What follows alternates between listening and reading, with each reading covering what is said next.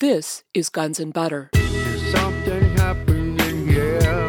Yeah, yeah. What it is ain't exactly clear. There's a man with a gun over there. the real role of the banking system and the Federal Reserve is to stave off, you know, this uh, fire sale, bargain basement auction of greatly cheapened commodities that that we call a depression. The last big one happening in 1929, and uh, a more uh, slow motion version of it happening since uh, the late 60s, uh, early 1970s. In other words, credit creation up to a point uh, when it's supplemented by all these free inputs, both from outside of the system and also in terms of grinding down living standards of working people inside the system, can put off for some time the day of reckoning. But as anyone can see reading the papers today, uh, I think we're getting pretty close to that day of reckoning. I'm Bonnie Faulkner. Today on Guns and Butter, Loren Goldner. Today's show Fictitious Capital Real Retrogression. Loren Goldner is an independent writer and activist. He is author of numerous articles on political economy, including International Liquidity Crisis and Class Struggle, The Dollar Crisis and Us, 1973 Redux, Continuity and Discontinuity in the Decline of Dollar Centered World Accumulation, two short texts on economic crisis and war, and fictitious capital and the transition out of capitalism, among many other essays. He has lived abroad for extended periods in France, Germany, Spain, and Egypt. He has been active in social movements and important strikes in France in 2003. Currently, he lives in Korea and is writing a short book about the Korean working class. Loren Goldner, welcome. Well, I'm very glad to be on your show. Loren, you've written that U.S. foreign policy is in crisis. Uh, certainly, it has looked for a long time like the United States is conducting permanent war abroad. What, in your opinion, is the main driving force behind these wars? Well, I think that the best way to think about it is in terms of a leap forward or kind of a running forward to avoid a crisis in the rear. And this involves basically a huge crisis of the U.S. economy, of which we're starting to see very immediate consequences, such as in the subprime mortgage crisis. But this has been going on now for decades. And what it ultimately involves, what I'd like to talk about today, is this huge credit pyramid which has kept the U.S. economy and the world economy going artificially now since really at least the 1970s. Well, are you talking about an inflationary credit bubble? Yes. Basically, the situation of the current world economy is one in which there is a tremendous amount of what I call fictitious capital. That's a term borrowed from Karl Marx, used by many other people, but not generally part of mainstream discussion of the economy. And by fictitious capital, I mean capital investments, uh, demands for return in either the form of profit or interest or rent that really don't correspond to any kind of production in the what we could call the real economy. That's a somewhat loaded term we can unpack. And over time, since the late 1950s, really, but really accelerating since the early 1970s, the U.S. economy, through its financial system, has generated a historically unprecedented amount of this fictitious capital. It circulates just like normal capital circulates. And I want to quickly point out that there's no real boundary between this fictitious capital and real capital, but they, they coexist side by side. And to the typical mainstream point of view, economists, policymakers, they're indistinguishable, but they require profit. And if that profit doesn't come from normal capitalist production, it has to come from what I call loot. And loot being something that is essentially a free input to the system. Now, what is a free input to the system? Uh, one very common form is the importation of labor from other sectors of the world economy, and most notably in Europe and in North America, that's immigrant labor recruited from rural economies in Latin America, or in the case of Europe, the Middle East, or Africa. Uh, another free input is the simple looting of nature, uh, destruction of nature, say, for example, in the form of strip mining, that produces a profit for a local capitalist, but at the same time produces huge social costs that are not paid for by that capitalist, but are paid for by society as a whole, or not paid for at all. Uh, so that is the fundamental process that I see going on today. That as this credit pyramid has become larger and larger, uh, more and more of that looting has become necessary. I, I want to add that in addition to those free inputs, if you want to use a kind of technocratic term, uh, there is also a form of looting internal to the system, and that is driving the wages of ordinary working people down below the level at which they can reproduce themselves, that is, have families, raise another generation of workers, or destroying uh, existing plant and infrastructure first of all by overuse and then secondly by non-replacement.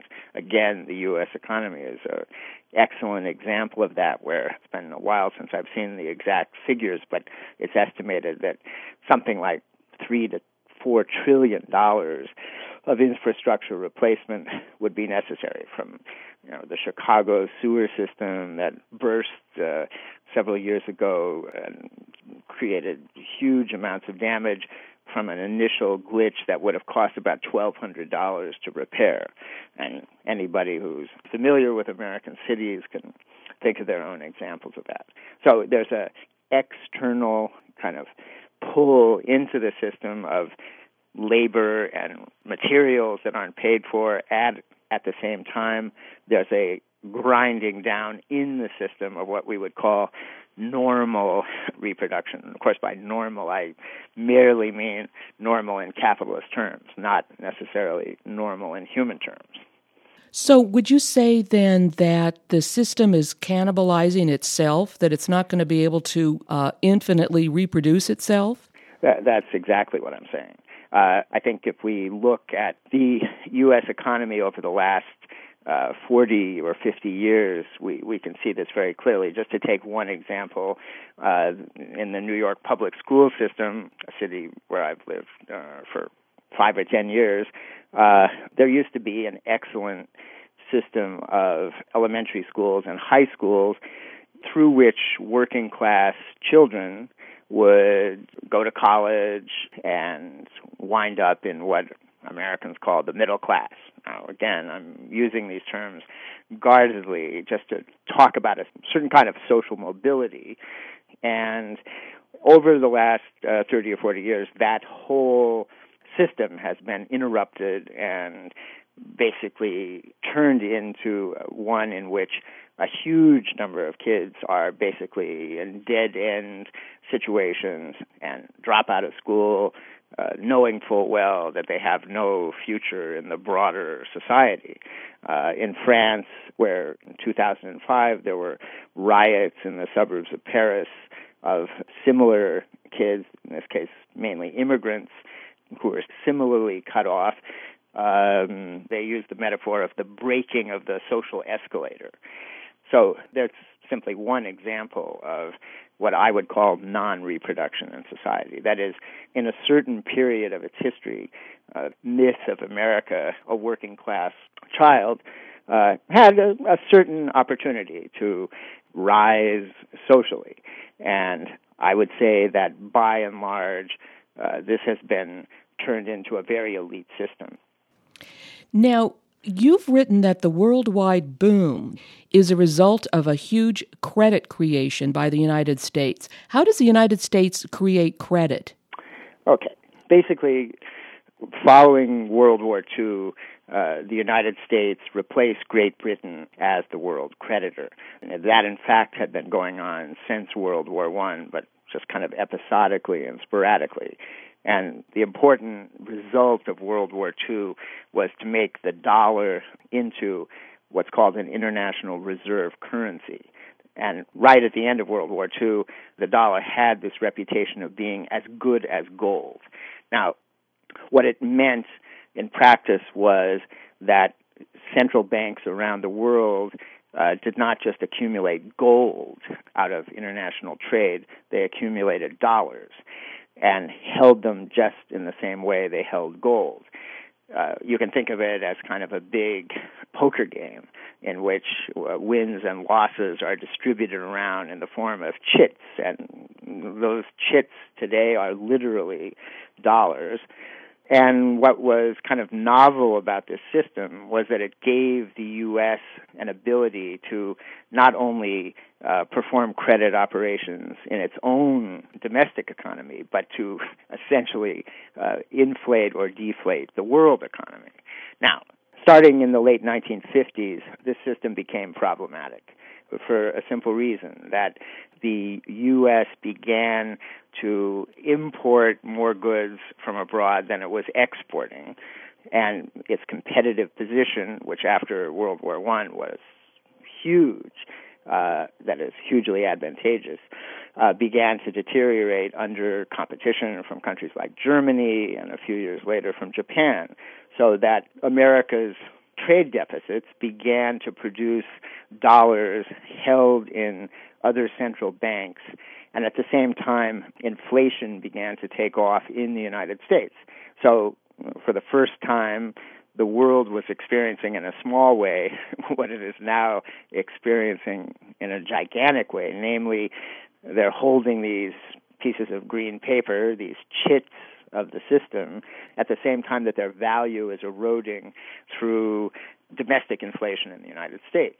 We can see this very clearly right now, where just a few days ago, the head of the Federal Reserve System, Benjamin Bernanke, uh, testified before Congress that the Fed, as the Federal Reserve System is called, uh, still is concerned about an inflationary bias in the U.S. economy and will not be reducing interest rates anytime soon. Uh, this is exactly what these international holders of dollars are concerned about, and above all, the Asian central banks, the big central banks of China, Japan, South Korea, and Taiwan, uh, who hold altogether something on the order of $2 trillion, are saying to themselves, well, uh, we have these dollars, we uh, mainly invest them in U.S. assets and, above all, U.S. government assets like Treasury bills. And at the same time, we see inflation in the U.S. Uh, creeping up every quarter. Uh, how much longer are we going to hang on to these green pieces of paper as their value deteriorates?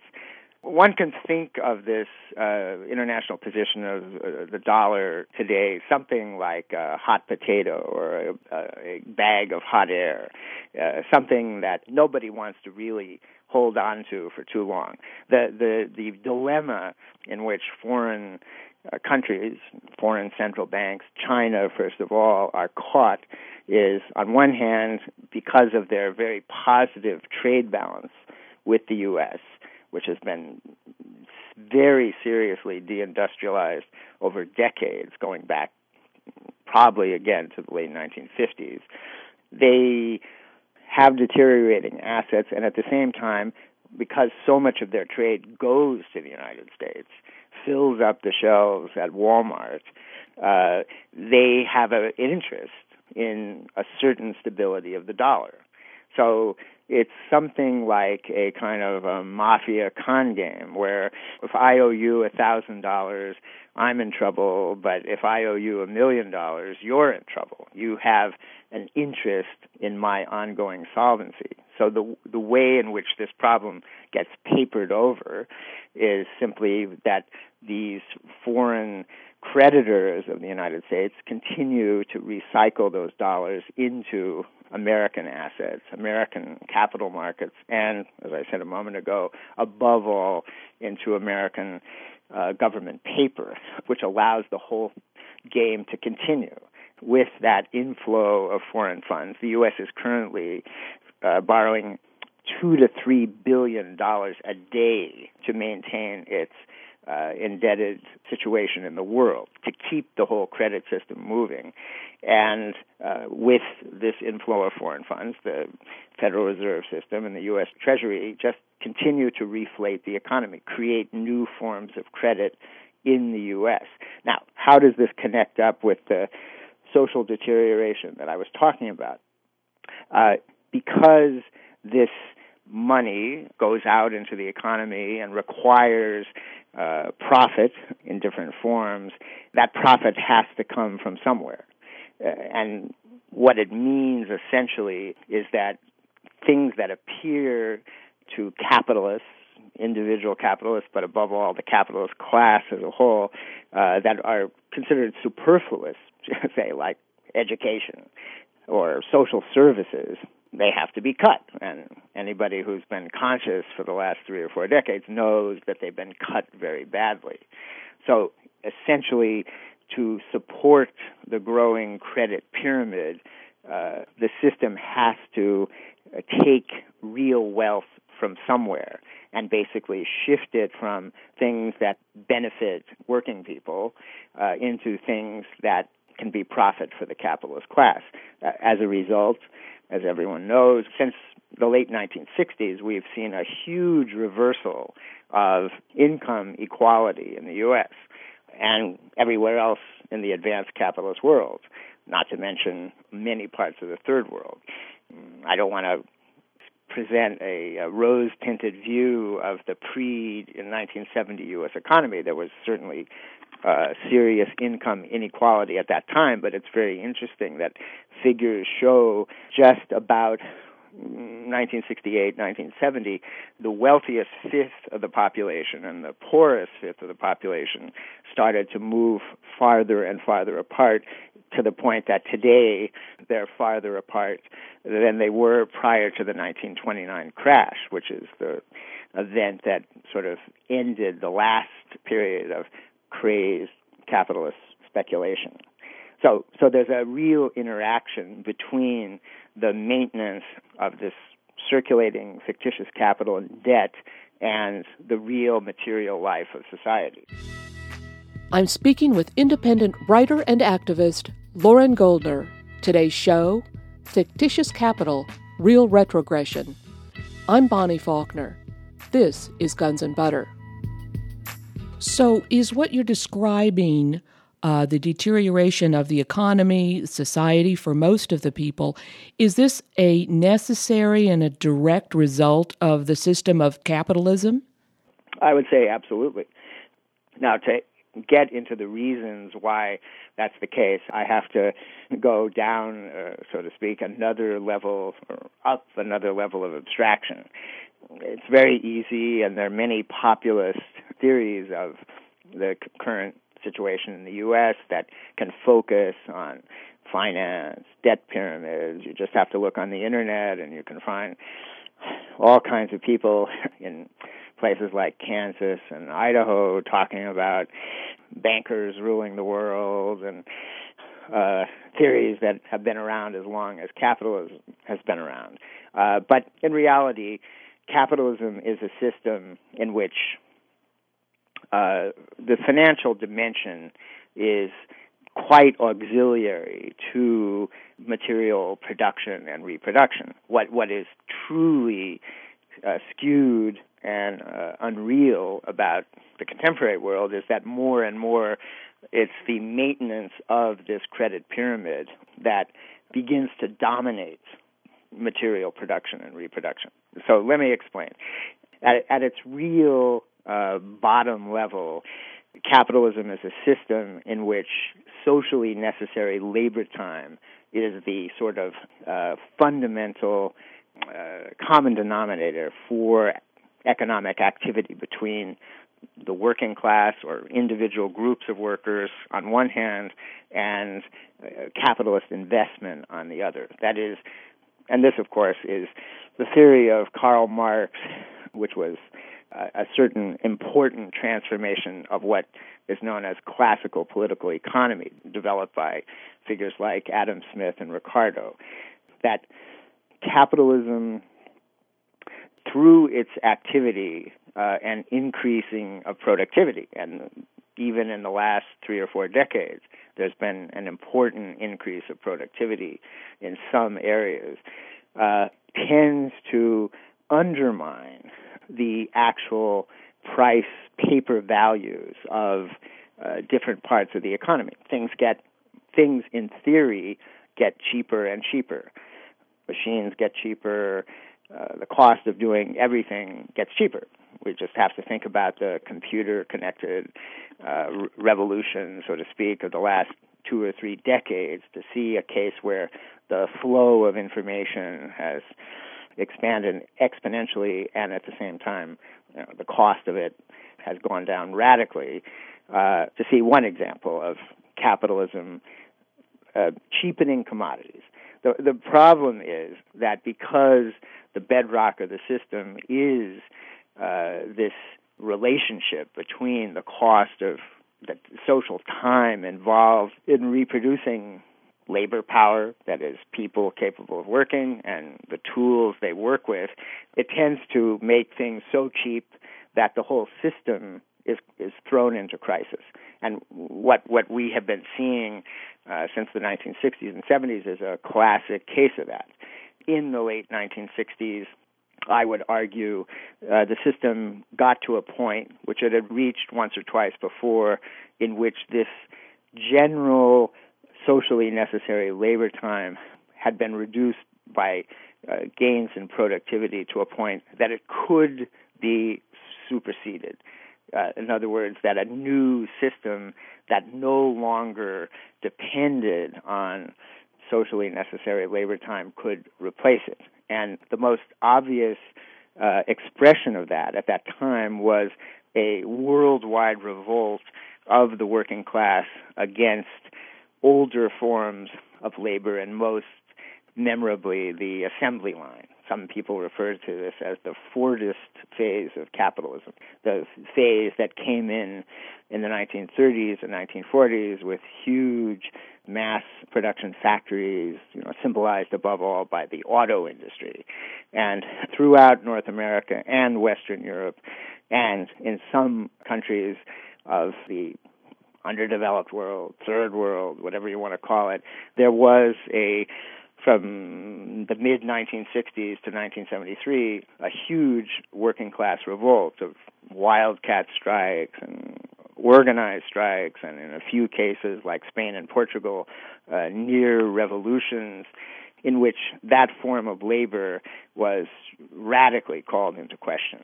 And I would say, and again, we can unpack this further, uh, almost everything that has happened in world capitalism since that time has been a reaction, a counter move. Uh, I'm not going to say counter revolution because there was no, ultimately, no revolution against the revolt of that period.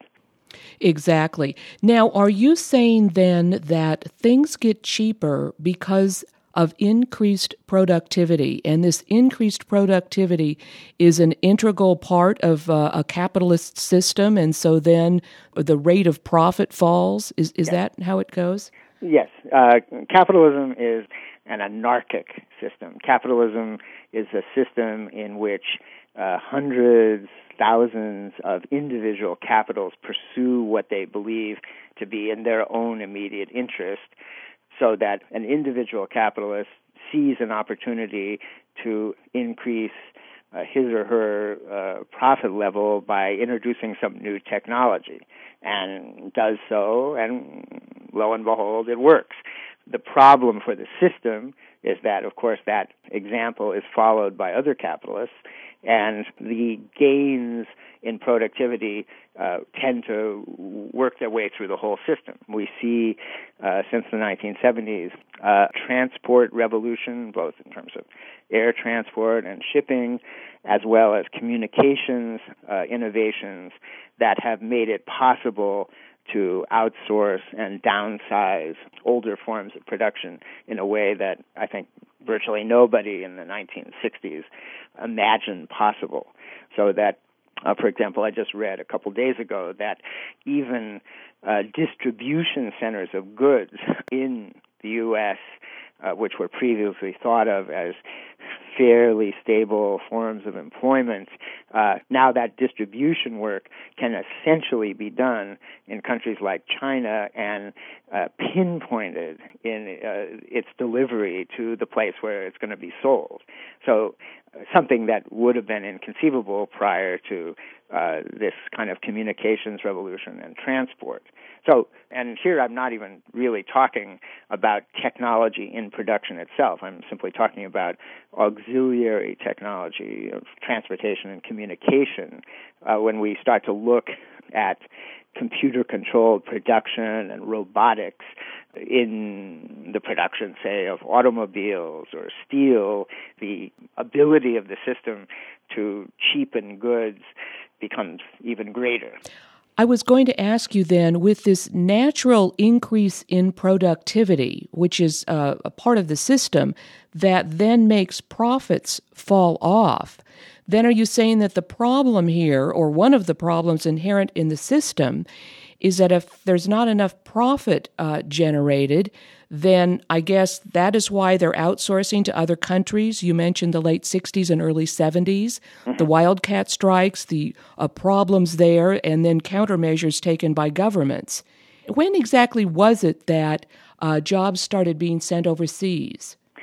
Okay, actually, that does go back to the late 1950s. As the world recovered from World War II, uh, there was a period of 10 or 15 years of quite stringent capital controls, meaning that national economies tended to be very much uh, closed unto themselves, or the governments retained great power to regulate international trade and capital flows. Um, of course, the U.S. Uh, was in a different situation. The U.S. was funding the recovery of Western Europe and Japan. And it was starting in the late 1950s that U.S. Uh, production began to be uh, outsourced to other countries, starting to Canada, where just over the border, but still with significantly lower wages, attracted uh, U.S. industrial investment. And uh, that process then continued in Western Europe in the early to mid 1960s. Uh, but uh, let me get back to another aspect of your question. We have to realize that you know when we talk about capitalist development and we talk about things like investment, productivity, all the kinds of things that mainstream economics talk about, we're talking about people in and social relations in production and reproduction. And one of the most significant and understudied, underdiscussed aspects of the 1950s that was connected to uh, desire by U.S. capitalists to invest abroad was a growing shop floor working class rebellion, which above all expressed itself in the wildcat strikes in industries such as auto in the Midwest. In 1955, uh, Walter Reuther, who was then the head of the United Auto Workers, uh, came back from negotiations with the big three auto companies with a contract with unprecedented wage increases, benefits, et cetera, and so forth, thinking that this would be a great triumph. And the reaction of the auto workers themselves was a wildcat strike throughout the auto industry. And the message of the strike was basically you can give us all the money you want, all the benefits you want, but what we do eight hours a day or 10 hours a day is something totally out of our control. And we're going to die of boredom on the assembly line uh, with these uh, higher and higher benefits. And this, of course, somewhat astounded Reuther and the leadership of the UAW, but it showed that something fundamental in the production process was uh, simply being neglected because, as I said, it's not simply a question of these economic factors, but of the ability of working people to have real control over what they do every day.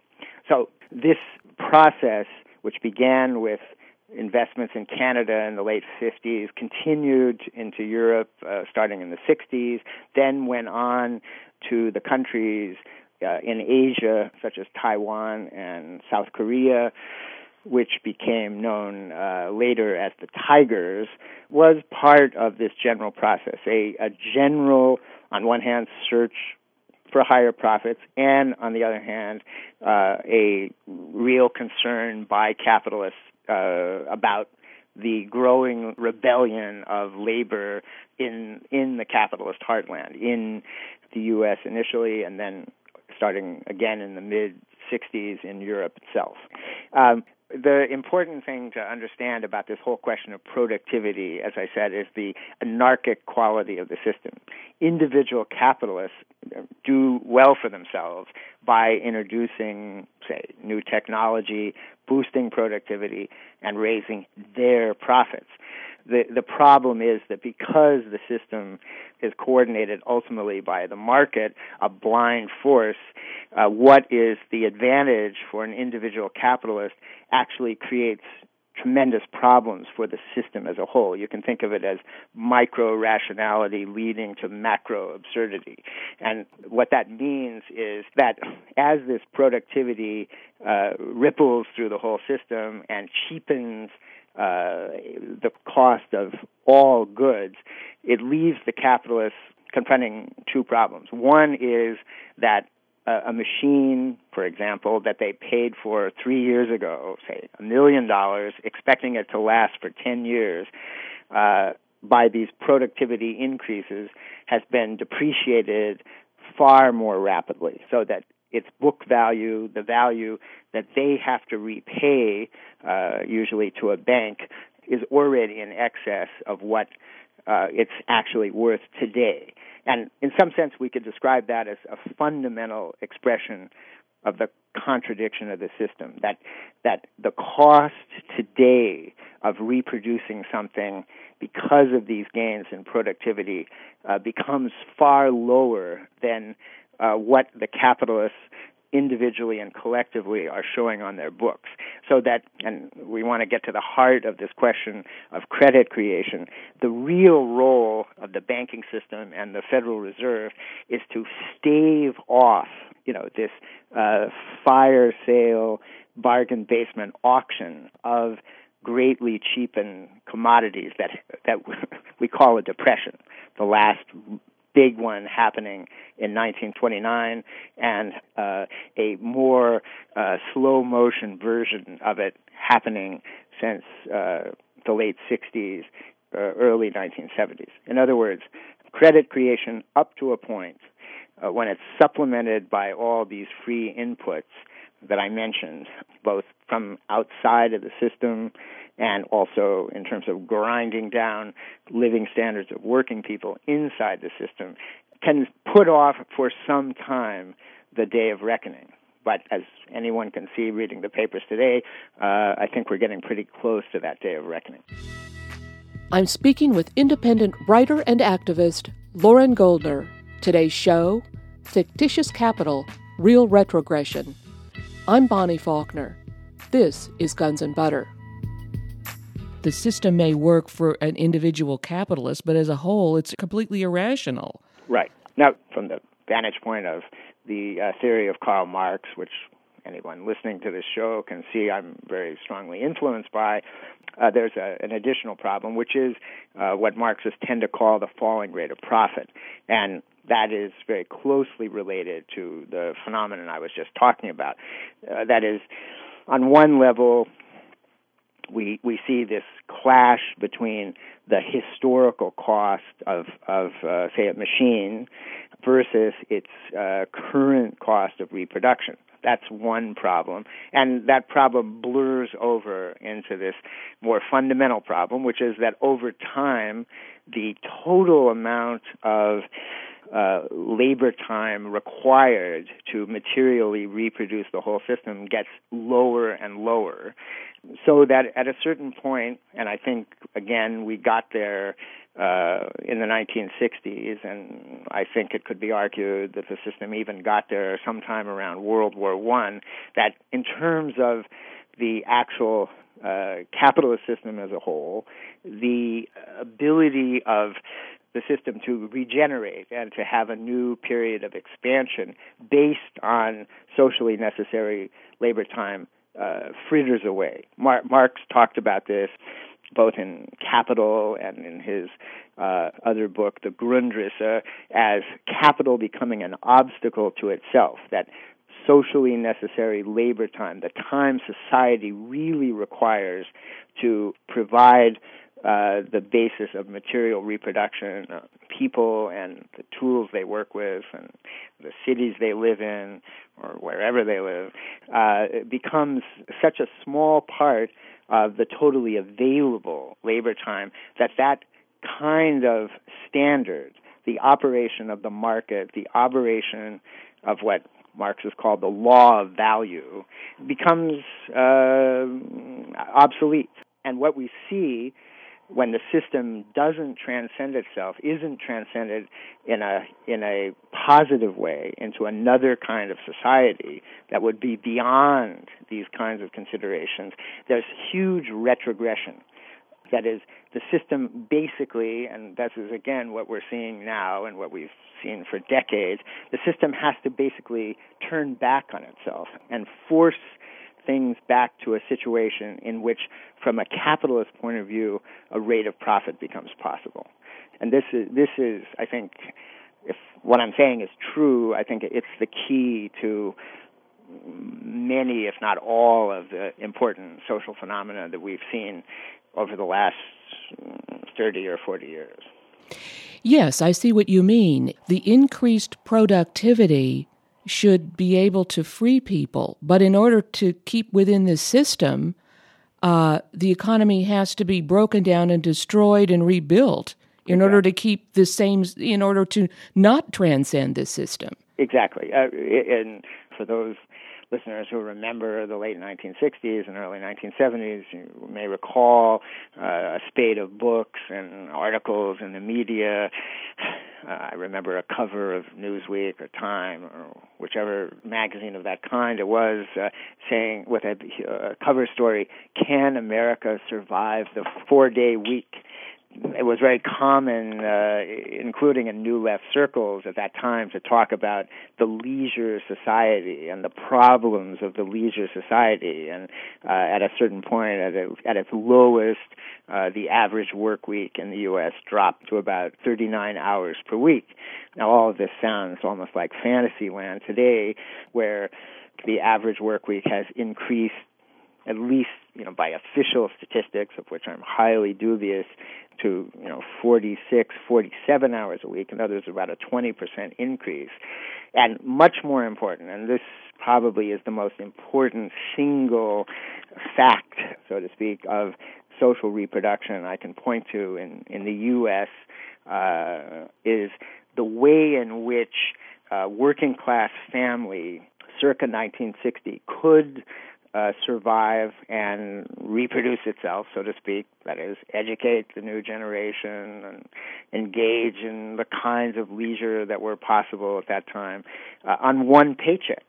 And as we know, the one paycheck family uh, has more or less gone the way of the dinosaur. Now, let me quickly say that I'm quite aware that the overwhelming majority of those single paychecks were earned by men and mainly by white men. So there was a whole other element of distortion in there. But the fact remains that today, when two and sometimes three paychecks uh, not to mention uh, working poor people working two and three jobs, uh, barely hanging on. I mean, there's the famous case, the well-known case of working poor who are homeless and holding down one or two jobs at minimum wage. Uh, this is another indicator of exactly this kind of retrogression I was talking about, where the system seemed to be on the threshold of simply going beyond socially necessary labor time in order to create a humane society with goals totally different from capital accumulation. Instead, you get a tremendous retrogression of social conditions, of which we can we can talk about symptoms till the end of this show if you want. Maybe you could talk a little bit about how the system is being kept afloat presently and people of course have been expecting for decades for the system to go under but it keeps going now yes. we've got this big credit bubble. Uh, we've got this uh, U.S. consumer of last resort. We have these subprime mortgages. Now that is unfolding. How do you see things right now and in the near future? Okay, well, I'm one of those people who's been expecting the whole thing to tank uh, since probably the early 1970s. And basically, you'll often see uh, mainstream coverage uh, of uh, economic matters in newspapers and other media uh, a reference to the U.S. consumer-driven world economy, and there is a lot of truth to that. That um, what has been going on periodically, and, and certainly since the 1970s and the Ronald Reagan era, the 1980s, has been credit creation in the U.S which has been subsidized by the system I mentioned earlier of, of foreign countries lending money to the U.S. government to expand credit, give consumer credit to large parts of the U.S. population. Over decades, there's just been a almost constant year in, year out increase in the indebtedness of individuals and families. Now, this is subsidized ultimately by these foreign creditors and by the increase of American government debt. It's it's important uh, to recall that at the time Ronald Reagan uh, came to power in uh, 1980, the total debt accumulated by the U.S. state, going back to its origins, uh, was one trillion dollars, and uh, 20 years later, in 2000, it was four trillion dollars. So just right there, we can see an enormous increase in federal indebtedness. And that increase from one to four trillion was made possible by Asian banks, European banks, Middle Eastern oil producers, uh, funneling the dollars they receive for selling goods to the United States back into American capital markets and to the U.S. government debt. That's just an, another aspect of what we could call the financialization of the system this is something again that I think is probably widely understood by uh, the listeners that the role of the financial system. This has been part of what has been touted since the 1960s as the shift to a service economy. In the next few years, as people who work in the subprime mortgage field are going to learn, uh, this service economy has mainly been a term to refer to people who are employed in the circulation of this fictitious capital, all kinds of financial advisors and other creators of what are called new financial products which uh, become more and more complex to the point that uh, today on Wall Street, uh, the typical economic analyst working for Goldman Sachs has a, a PhD not in economics or econometrics, but in astrophysics or mathematics, because the ultimate architecture, as they call it, of the system has become so complicated that even the CEOs don't understand it. But what it does come down to when you step back and look at it is a huge increase of financial assets relative to uh, what we can guardedly call real assets. That is, the things that people actually consume and the things that uh, are needed you know, to, to, produce those things. Um, so I, I, would say that that process uh, is the main thing that it has kept the, the system going all this time. That, again, and it's important always to keep this in mind, combined with what I call the free inputs into the system. That is, if the U.S. did not have the ability to tap huge amounts of wealth from abroad, both in the form of immigrant labor, let me let me just dwell on that for a moment. Uh, immigrant labor has two advantages for American capitalists. One is, of course, it tends to push down uh, general wage levels for all workers in the economy. The second one, and probably more important, is that from the point of view of American capitalists, it comes free to the system. They do not have to pay for the child care and education of such labor power. Those are paid for by the rural societies from which uh, immigrant workers are recruited. And so, across the board, uh, in terms of the total wage expenses that the capitalists have to lay out, it's a huge savings. And then again, as I said, the, the simple looting of natural resources, non replacement of resources, non innovation of technologies that can overcome the depletion of resources such as petroleum.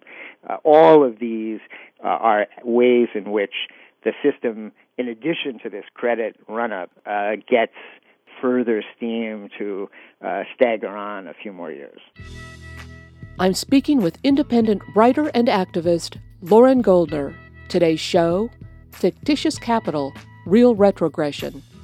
I'm Bonnie Faulkner. This is Guns and Butter.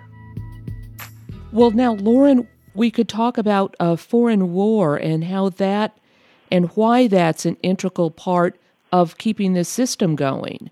Yeah, I, I, no, I think that's a very important point, and and anyone listening to most of what I've said up to now might get the impression that I had a purely economic or economist view of reality. My actual view uh, is that this is all very tied up with politics and with foreign policy and war. The subtitle of Marx's book, Capital, is The Critique of Political Economy. And I insist on that as opposed to any kind of economics as the kinds of realities that I'm, I'm discussing. I do not believe, and the history of the 20th century, I think, bears me out in this, that we will see a purely economic crisis. What we're seeing, as I started to say at the beginning of the show, was that there's an element of flight forward by U.S. foreign policy that I see as very integrally tied to these economic problems we've been discussing. And let me just elaborate on that. Even influential, uh, well known figures like Henry Kissinger and Brzezinski, for 20 or 30 years, have been talking in their books pretty openly about uh, America as a declining imperial power. The essence of U.S. foreign policy. And let me just at this point plug uh, one very interesting book written by a Frenchman named Emmanuel Todd. Came out circa 2000 in France and then was translated into English in 2003 under the title After Empire, which he lays out you know, something quite similar to what I'm saying, namely that the true aim of U.S. foreign policy in many parts of the world, which in some ways might seem inexplicable, actually is uh, the creation of chaos. That is, when a uh, hegemon, you know, the lone superpower, as the U.S. has been called since 1991, emerges, uh, there tends to be a world realignment of other countries into one coalition against it.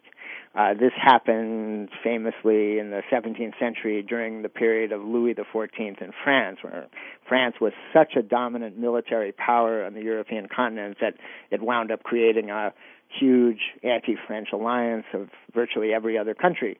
And U.S. foreign policy today I see as aimed at preventing exactly the same thing. We see Brzezinski, uh, for example, wrote a, in my opinion, very enlightening book uh, in the late 90s. The title was either The Great Chess Game or The Great Chessboard, something like that, in which he uh, outlined uh, five potential rival centers to the U.S.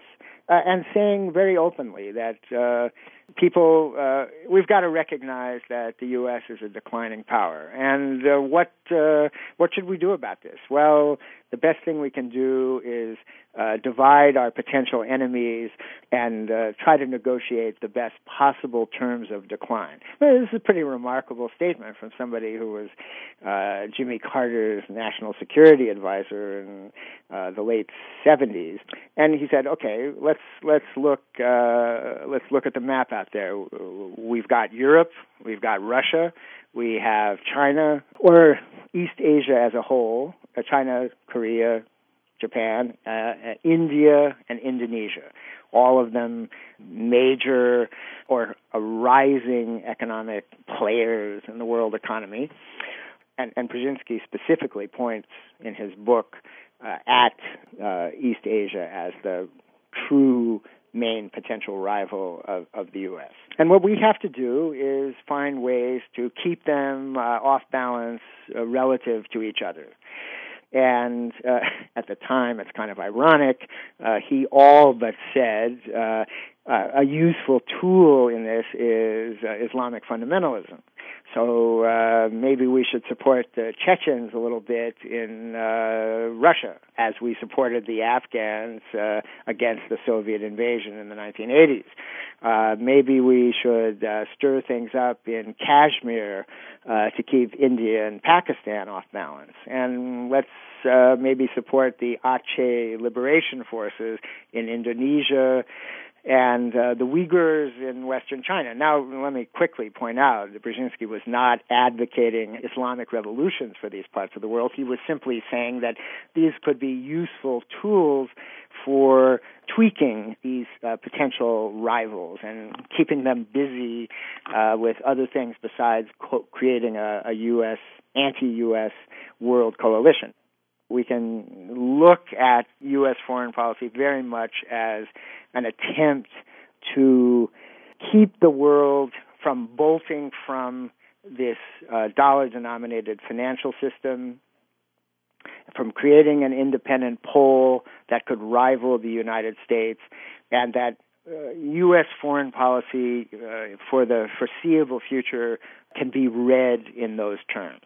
Uh, and I think whether the Democrats uh, or the Republicans win the 2008 elections, it will change mainly the rhetoric with which uh, those goals are pursued.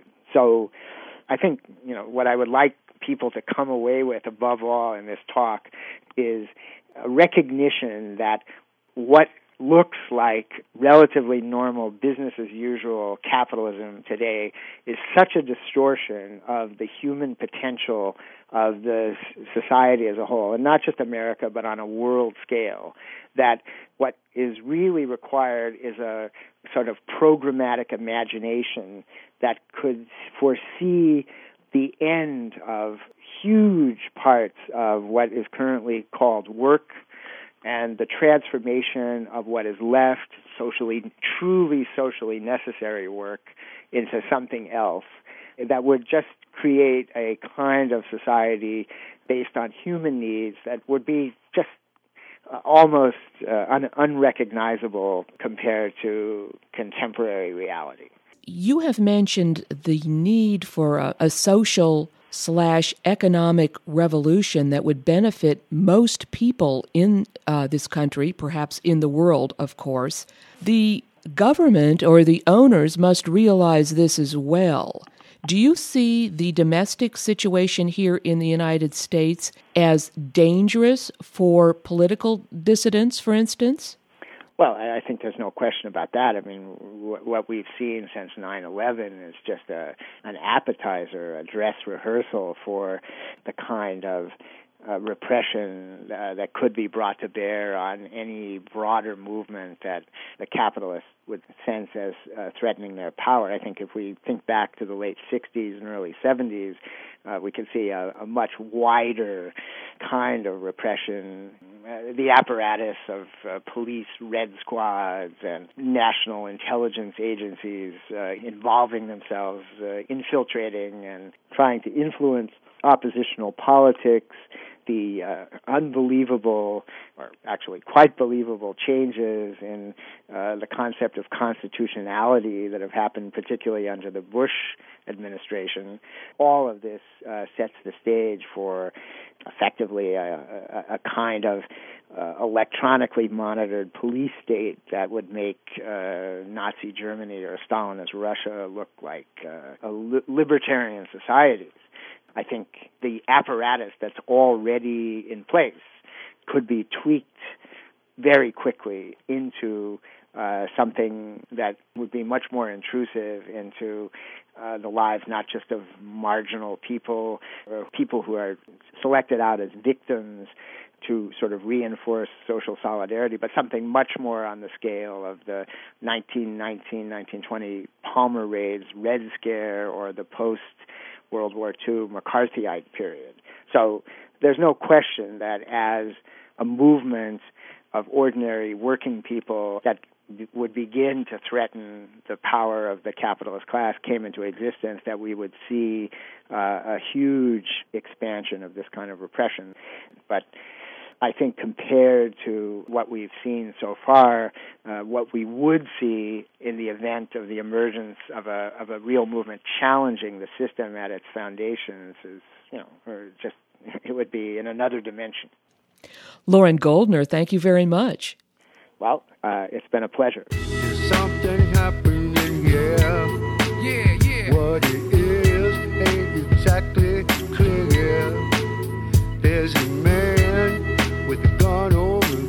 I've been speaking with independent writer and activist Loren Goldner.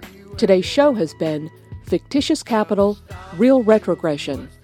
Loren Goldner is author of numerous articles on political economy, including International Liquidity Crisis and Class Struggle, The Dollar Crisis and Us, 1973 Redux, Continuity and Discontinuity in the Decline of Dollar Centered World Accumulation, two short texts on economic crisis and war, and fictitious capital and the transition out of capitalism, among many other essays. His articles have appeared in Against the Current, New Politics, Critique, and Collective Action Notes. He has lived abroad for extended periods in France, Germany, Spain, and Egypt. He has been active in social movements and in important strikes in France in 2003.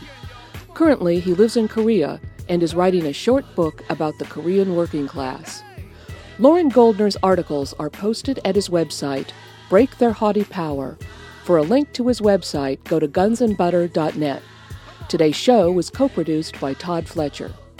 Guns and Butter is edited and produced by Bonnie Faulkner and Yarrow Mahko. Our engineer is Bonnie Bone. To leave comments or order copies of the show, email us at faulkner at gunsandbutter.net. That's faulkner at gunsandbutter.net. Or visit our website at www.gunsandbutter.net. Hey yo, these are some serious times that we living in, G. And a new world order is about to begin. You know what I'm saying?